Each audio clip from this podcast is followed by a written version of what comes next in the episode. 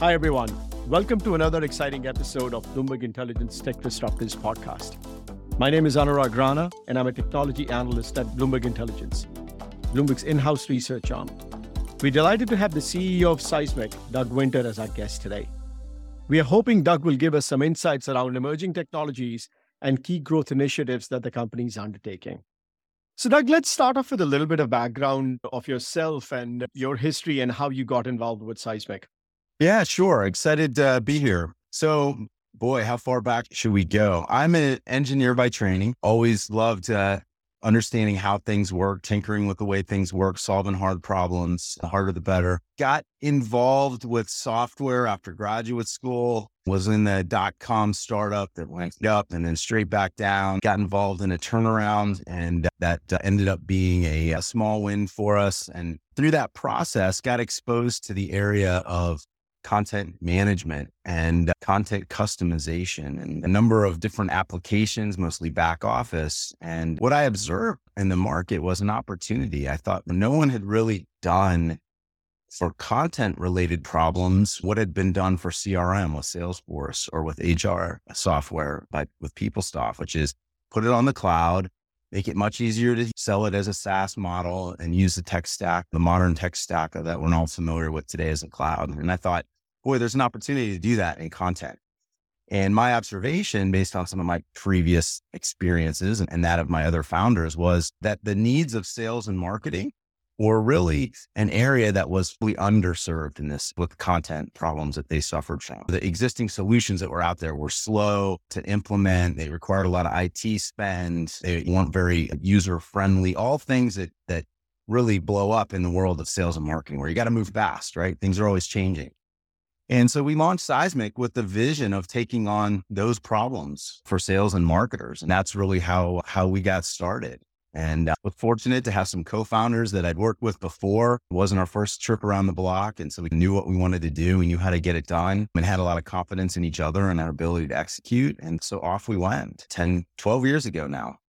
See, perhaps for some of our audience members, perhaps you can explain what is sales enablement? What does it even mean to an ecosystem around that?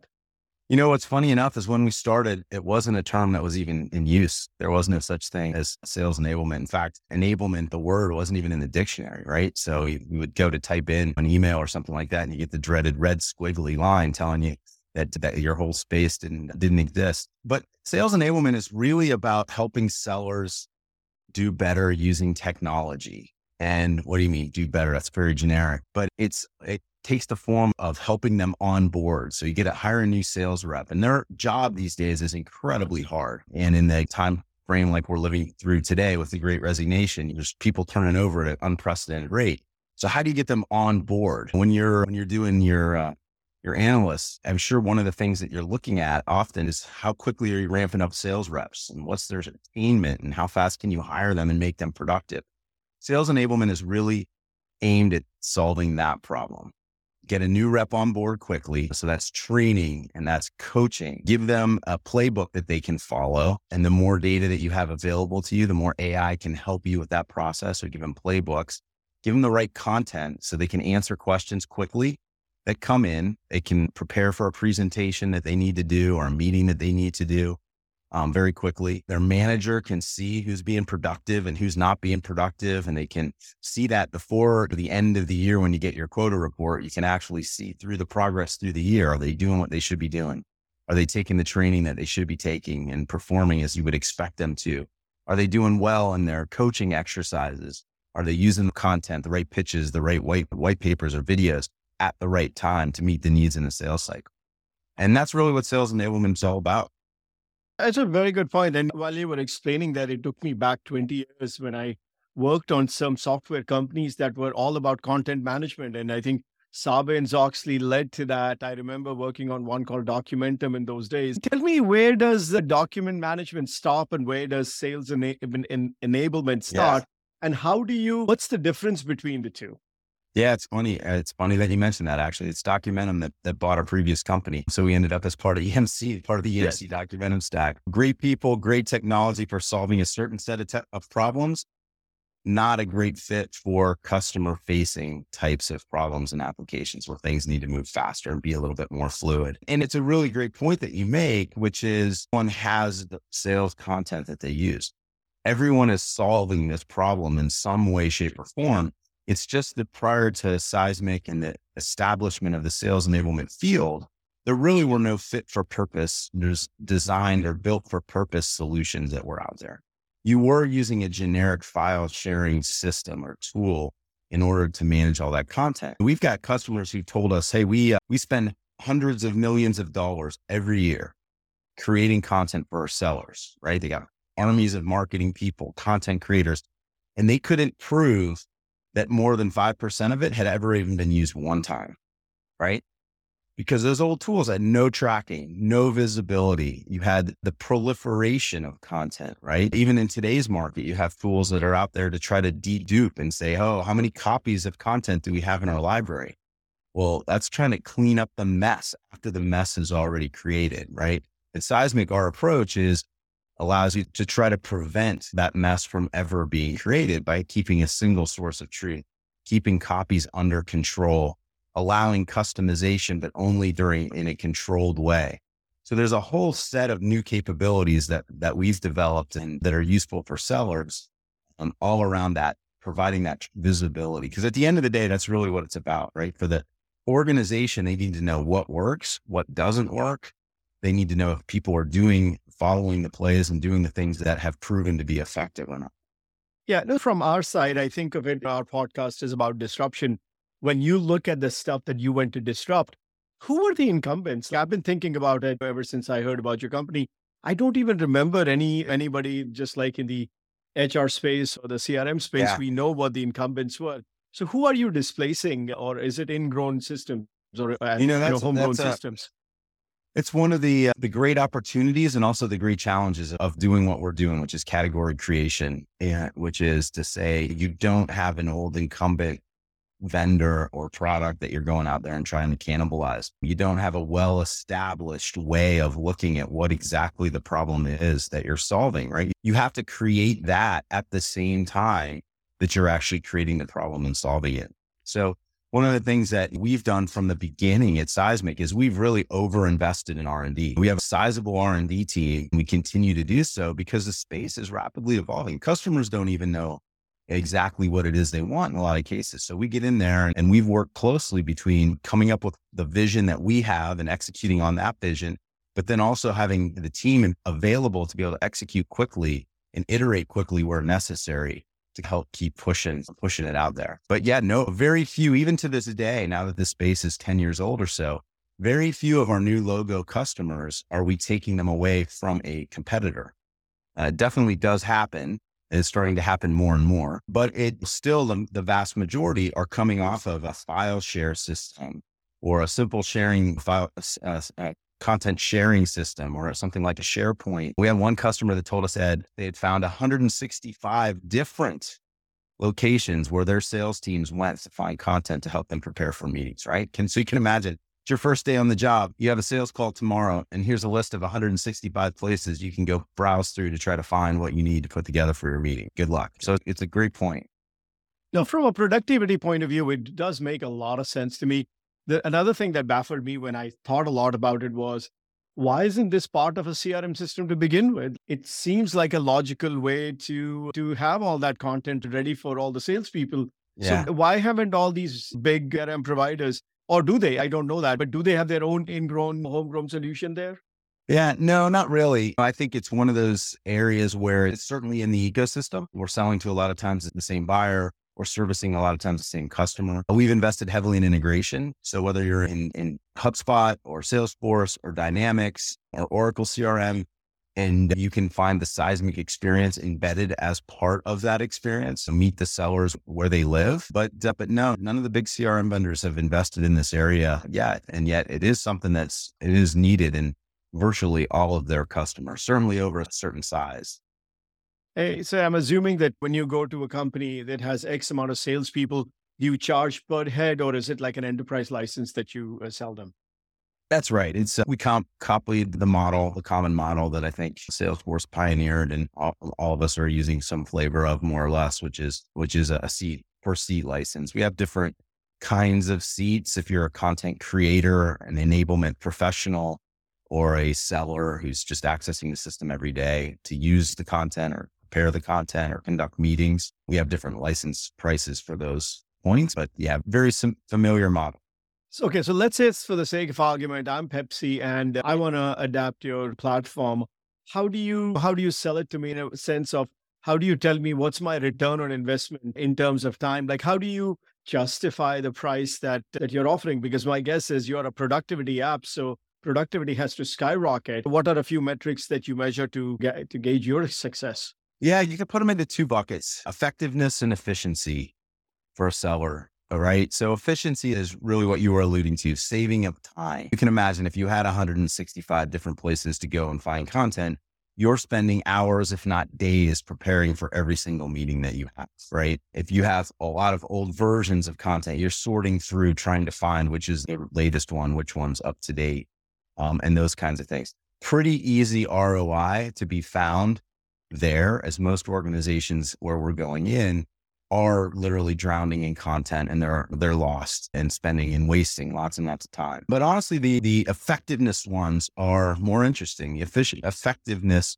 KPIs, I think, are, are much more interesting. You can imagine, I remember one of our financial services customers, we have a lot of in FinServ, who was selling 401k plans. And since you mentioned Pepsi, they said, we would go in and sell this 401k plan. You can imagine these are billion dollar deals, right? If you're doing the entire 401k plan for an organization like Pepsi, huge dollars at stake. So they would prepare and spend a, a tremendous amount of time doing that. If they're preparing um, for a meeting in Pepsi, they want to personalize that conversation to really land with Pepsi. So it would get as sophisticated as, you know, in certain slides that they used, the background color, let's change that from Coke Red to Pepsi Blue right? And the next day we're going to talking to Coke, we'll change it to Coke Red. And so being able to customize that content means that you can stand out from your competition. Being able to do it quickly in today's world, you know, your buyer has has very likely done a ton of research about you.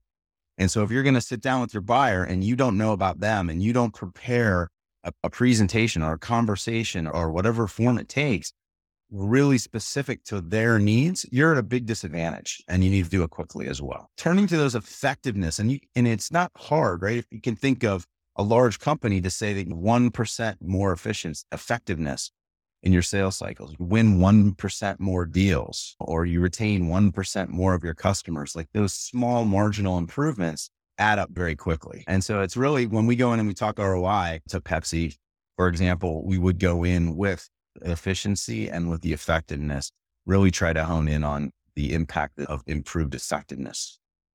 No, fair point. So perhaps take me back to the journey of who were your earliest clients and was there a particular that this meshed well with and how has that evolved since then? Yeah, it's it's funny actually. When we first envisioned the company, one of the industries that we thought would be a really good one was was financial services. And just to quick funny story. Previous company we sold, it was public and we sold it to Documentum to EMC. So we are in the news and everybody imagined all the wealth advisors in the neighborhood imagined that suddenly all the founders and executives were wealthy beyond the wildest dreams and would need someone to help them manage all that newfound wealth. Um, they were a little disappointed when they saw the reality. That's another story. So I remember sitting down with a top tier Wall Street wealth fund and I remember them presenting to me a pitch book and saying, here's why you should come and work with fill in the name. I won't embarrass them here. And I went through it and I saw copies of charts from a newspaper that had been cut out in Xerox. I saw data that was several years old, trying to make a point about market trends and how to understand it. Right. And here's the worst part. I saw some clear, what was clearly accidentally left in place someone else's personal about their financial state and how they should rebalance their portfolio. And I remember looking at that and going, wow, what's the value of me, 30 year old budding entrepreneur with a little bit of cash to invest? How much fees are they going to charge me? How much is that going to grow over my lifetime if I live to be 100 years old? And I remember doing the math and thinking, that's a lot of money.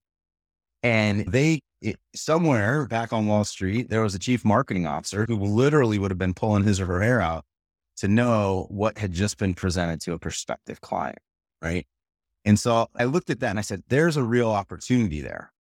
And so we went out and we built our first version of our product. And we built all our demos and we went out and said, this is great. We got this amazing solution. Let's start pitching it to some banks and anyone else who will listen. And lo and behold, absolutely perfectly according to plan, our first customer was G- GE and our second co- customer was a pharmaceutical company. And we realized the best laid plans, right? But we realized that this was actually a problem that was very broadly applicable across industries. Now, that said, we did dive in very early with a number of great customers. TIAA-CREF, now TIAA, was an early customer of ours in financial services, a really great customer. And it's been with us for a decade now, helped us really understand in depth some use cases in that space that we've leaned into over the years. But, uh, but yes, we found it to be a very broadly applicable problem. So one of the things we hear a lot from SaaS companies or software companies is they divide their whole world in cohorts. They start with the year one and say, okay, customer A started with us. They spent $100. Next year it went to 112 and so forth. Yes. Perhaps just give us by anecdote as to how does a, a customer start with you?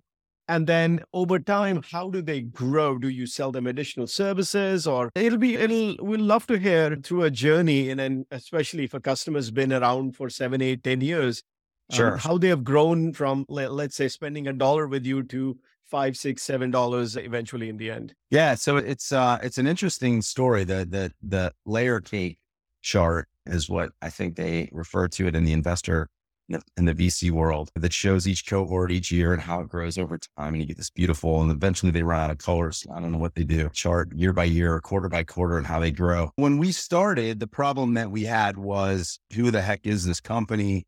How much should we trust them? They need to prove themselves. So in the early days, we the behavior that we got was we would get a small pilot in a certain group, a small a certain sales team or a portion of a sales team. And we would go in and we would work with that team and we would be successful and improve ourselves.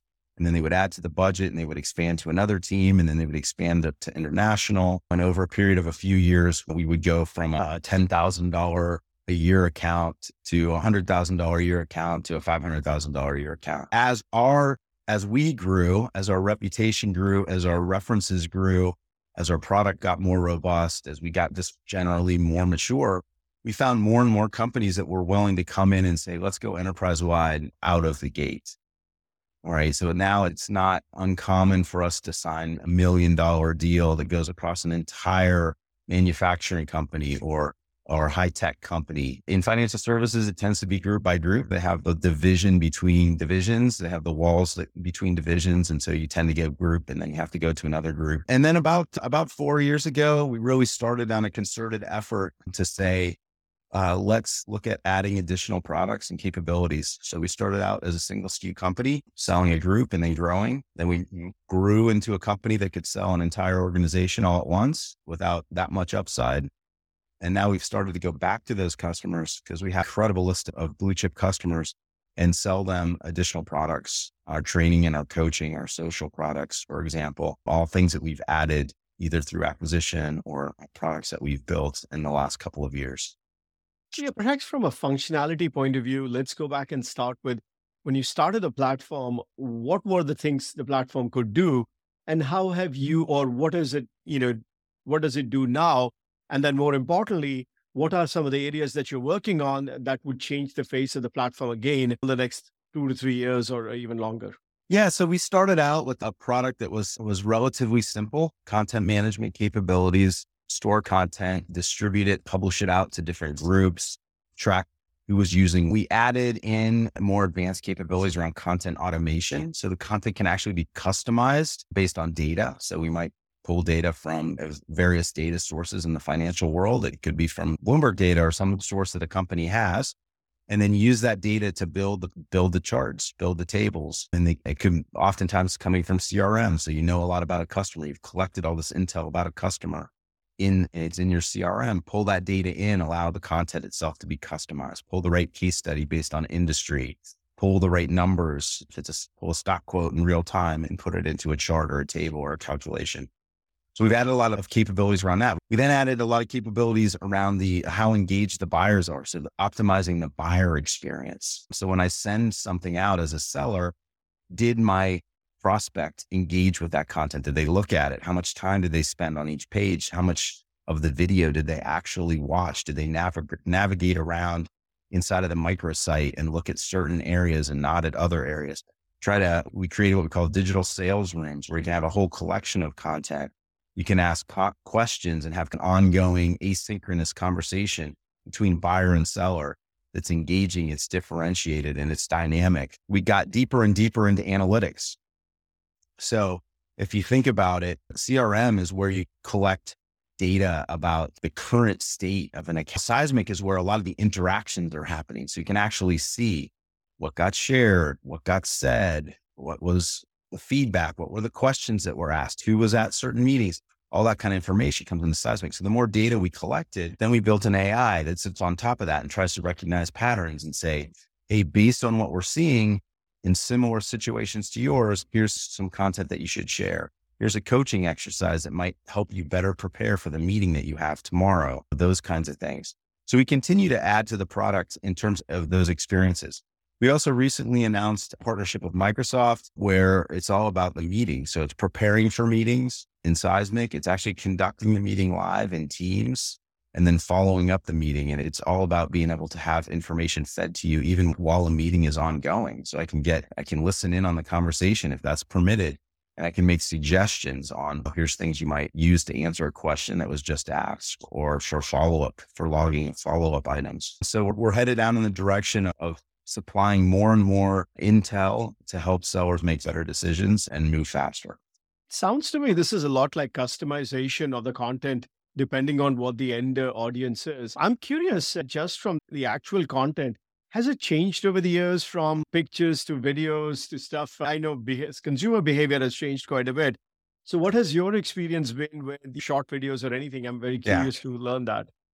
Yeah, videos definitely have become more and more a part of sales conversations, and that the short form video generated by the salesperson is one thing I, that that has, has become more and more popular. We support that through our digital sales rooms.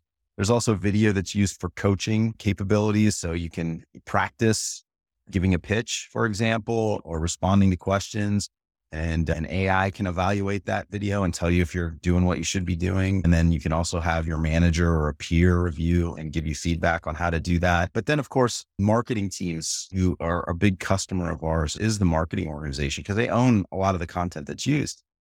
Uh, video has become so much more important to them and, and being able to again um, distribute it to multiple formats. You have sellers in the medical device industry for example who are chasing doctors up and down the hallways of hospitals with their tablet uh, device. They only have a short period of time. A video is a powerful con powerful way to communicate in a situation like that. Uh, but you boy you might not have good wi-fi and you're probably not going to get a second chance so you better be able to handle the reliability, the download, make the file size not too big, make sure it streams under low bandwidth conditions. All those kinds of things becomes incredibly important. We also have a format that we call micro apps, which is a something that a marketing team can create using common design tools. But instead of a flat PowerPoint file or a PDF file, it can be a choose your own adventure. You can navigate around in a non-linear way. I'm interested in this. I'm going to go over here. I'm, a, I'm now I'm interested in that, which might not be what you expected is something else. And that, that as you go through the micro app, it can be engaging. It can be video interactive quizzes and ask questions, respond to your interests and inputs. So we definitely are seeing more of that. Haven't seen anyone using the goggles yet, the VR goggles in sales situations and asked about it. We'll be ready when that day comes, but not sure the customers are quite ready for it yet. No, fair point.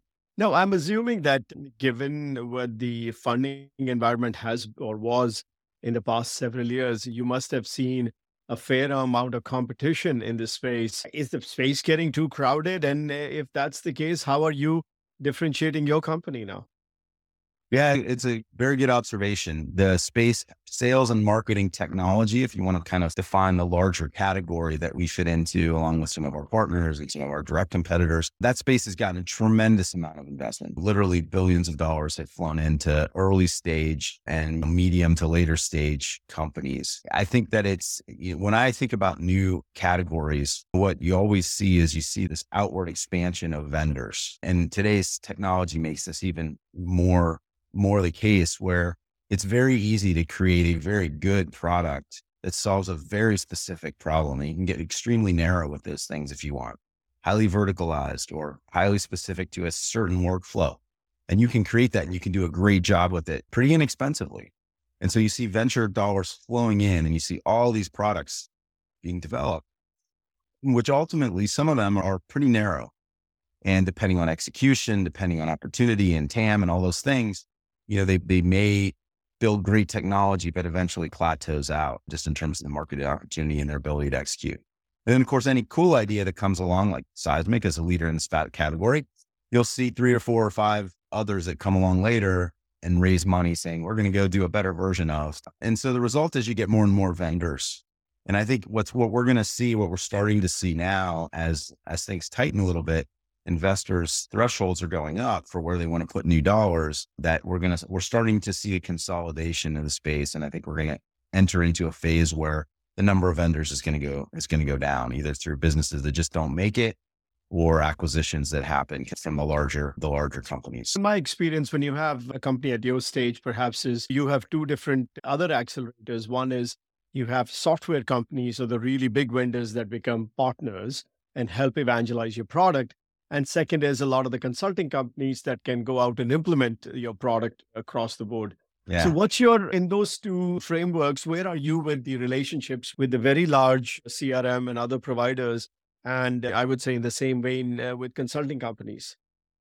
Yeah. So, we from the beginning have partnered tightly. CRM, as you very accurately identified, is a natural fit for where for us. And so We've been a, uh, a tremendous partner with Salesforce, with Microsoft, with HubSpot over the years. They were a top ISV partner with, with both Microsoft and Salesforce in terms of revenue that we send them and partnership and number of implementations. We're one of the very top on that list. Those that's where we primarily put our energy. We also have a strong partnership with Adobe. The marketers are also our customers. And so we have integration with their experience manager product and with their Workfront product for workflow management. So we've got good relationships. Our goal, honestly, is to serve the customers and add value to our customers. So we're looking for what are the integrations that are going to really add value? What are they asking for? What do we feel that they need, even if they're not asking for it yet? And that's where, where we put our energy. On the system integrators front, we have had a number of our projects that projects with our customers that have involved the large SIs that are out there. Usually it's in the form of a either a CRM implementation or a digital transformation project that they're doing, next generation marketing or digital transformation, next generation customer experience.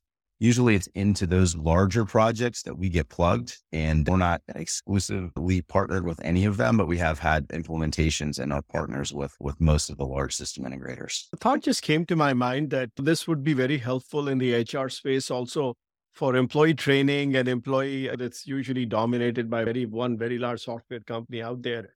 Have you ever thought about expanding into that area? The content that I see every year on compliance and other things that I have to sign off on it's pretty similar and it's a good yeah. place to it, it's a good way to get all the digital assets in one area yes yes we have more broadly and there's applications for seismic that are that feel like the next generation of intranet where you're going to get your news and your company information as well as training that you might have and can do all of those things. It's not a primary focus of us from a go to market perspective, but it is an area where we do actually have customers that either brought us in that door or have expanded over to use us in those doors, especially smaller companies where they're looking for one vendor that can do maybe more. Another area where we've had quite a bit of success is is in call center. You talk about onboarding, you talk about turnover. Many of them have turnover rates that are eye popping and getting new people on board and trained and effective, productive quickly is a huge margin impact to those businesses. And we've had, we've got a couple of very large customers in telco space that use us for all their onboarding of all their customers, their uh, call center reps, and they've shaved weeks off of that onboarding and effectiveness time. It's not hard to make an ROI in situations like that. Yeah. Speaking of ROI, the current economic environment we are in is full of disruption. And uh, companies like yourself thrive in disruptions like this. And and but you do get priced on salespeople. How many are there? And if there are massive layoffs going across the world, how does how do you go between those two forces? One that helps you and the one that hurts you. Yeah, it's, I often joke, I think I have the worst timing in the world. First company I started was August 1st, 2001. And then Seismic, we started it in, in 2010, right when the uh, last major economic crisis hit. So I've got experience in downturns and I know that companies come through, companies continue to invest in areas they consider to be strategic you know and and what's more strategic than having your sales team be effective in today's world of great resignation of quiet quitting what's more strategic than making sure your sellers and you can do their jobs more quickly and making sure that you can identify people that are checked out more quickly. It's not hard to, to make that. And we've, we've got a number, a slide that we like to share with some of our clients, investors that is ripped from the headlines of earnings announcements and it's not difficult to go through earnings announcements and find companies that failed to hit their numbers, pointing the finger at poor sales enablement, poor ability to ramp reps, or reps that are new reps being half as productive as more tenured reps, things of that nature is a pretty common excuse because it's a pretty common failure. And, and so companies that aren't doing this well, you see it in the news. I think that, look, it's, it is absolutely true that the rising tide floats all boats. We would certainly prefer that the companies were flush with cash and buying uh, decisions happen more quickly, but we feel well positioned in at time of tougher decisions, longer cycles, more diligence because we know this is something that companies absolutely need. No, fair point. You mentioned AI a few times. Perhaps give us some examples of how that has developed in your platform over the past few years and what has some concrete examples where it actually became much, much more valuable for the clients that kind of separate you from from your rivals yeah so yeah i don't know every year there's a new hottest buzzwords, right? And a few years back, everything was AI. People were naming their companies .ai, etc. And when you poked behind the curtain, most of the time there wasn't much actually there. So AI has made its way into our product in, in, in ways big and small over really the last five or six years. We, uh, we leverage fundamental AI that's developed at companies like IBM and Microsoft and Google, where they're doing things like image recognition and text to speech, speech to text. And we use those to make our product better. For example, content that gets loaded into Seismic, we dissect it and we have 12 different AI algorithms that look at that content and try to identify, oh, there's a Bloomberg logo in the content. So let's make that searchable. If someone's looking for that, it'll pop up. Or I listen to the video that's loaded. And when I hear someone say the word Bloomberg intelligence, then it'll flag and I'll know that that can become searchable, even though it's in a video or an audio stream podcast. So we're using AI in lots and lots of ways to do auto tagging of content, which just really makes it more searchable for sellers. But then we're also collecting all this data that I mentioned, every piece of content that's shared and the context when that content was shared. We're tracking all of that and collecting all that data. When the buyer's behavior, what they're looking at, what they're not looking at, how that correlates to, to progress through a sales cycle. All that data we're collecting and after being able to finally collect all that data, which is a lot of work, work that not all of our competitors in the space have, have done yet. You're collecting all that data. Now you have something that the machine learning algorithms can actually pay attention to and, and start to learn from right? So they can see patterns. But a lot of times they can always find the real AI by by asking a question about where does the data come from. If they don't have crisp answers for where their data is coming from and how much data they have, then they probably don't really have have AI. So it's something that's developed tremendously over the years. And my final question for you is that we are going to go through some ups and downs over the next, I don't know how much longer. But what are some of the things that you are really looking forward in terms of product development and the next stage of your company? It's a great question. We are, I think, back to the your AI question. We're at a tipping point now as a company where we've got so much data coming in that we're really able to start to do some really interesting things. I'm very excited about the meetings product that we just announced a couple of weeks ago, which does allow both real time and after the fact analysis of the content that was shared in meetings and what was said during meetings. Being able to do things like correlate questions that are asked with the content that's being shared can help an organization improve their content, but also improve the training that they provide to their sellers and their ultimately the effectiveness on during sales cycles. So I'm really excited about that. I think it's it's a period in time where there's so much innovation happening that really is going to be a very exciting and engaging next couple of years, regardless of what happens with the economy. No, fair point, Doug. Thanks so much. It's been an exciting discussion, and we wish you all the best and look forward to talking to you again in a year or so. Okay, I look forward to it. Thank you.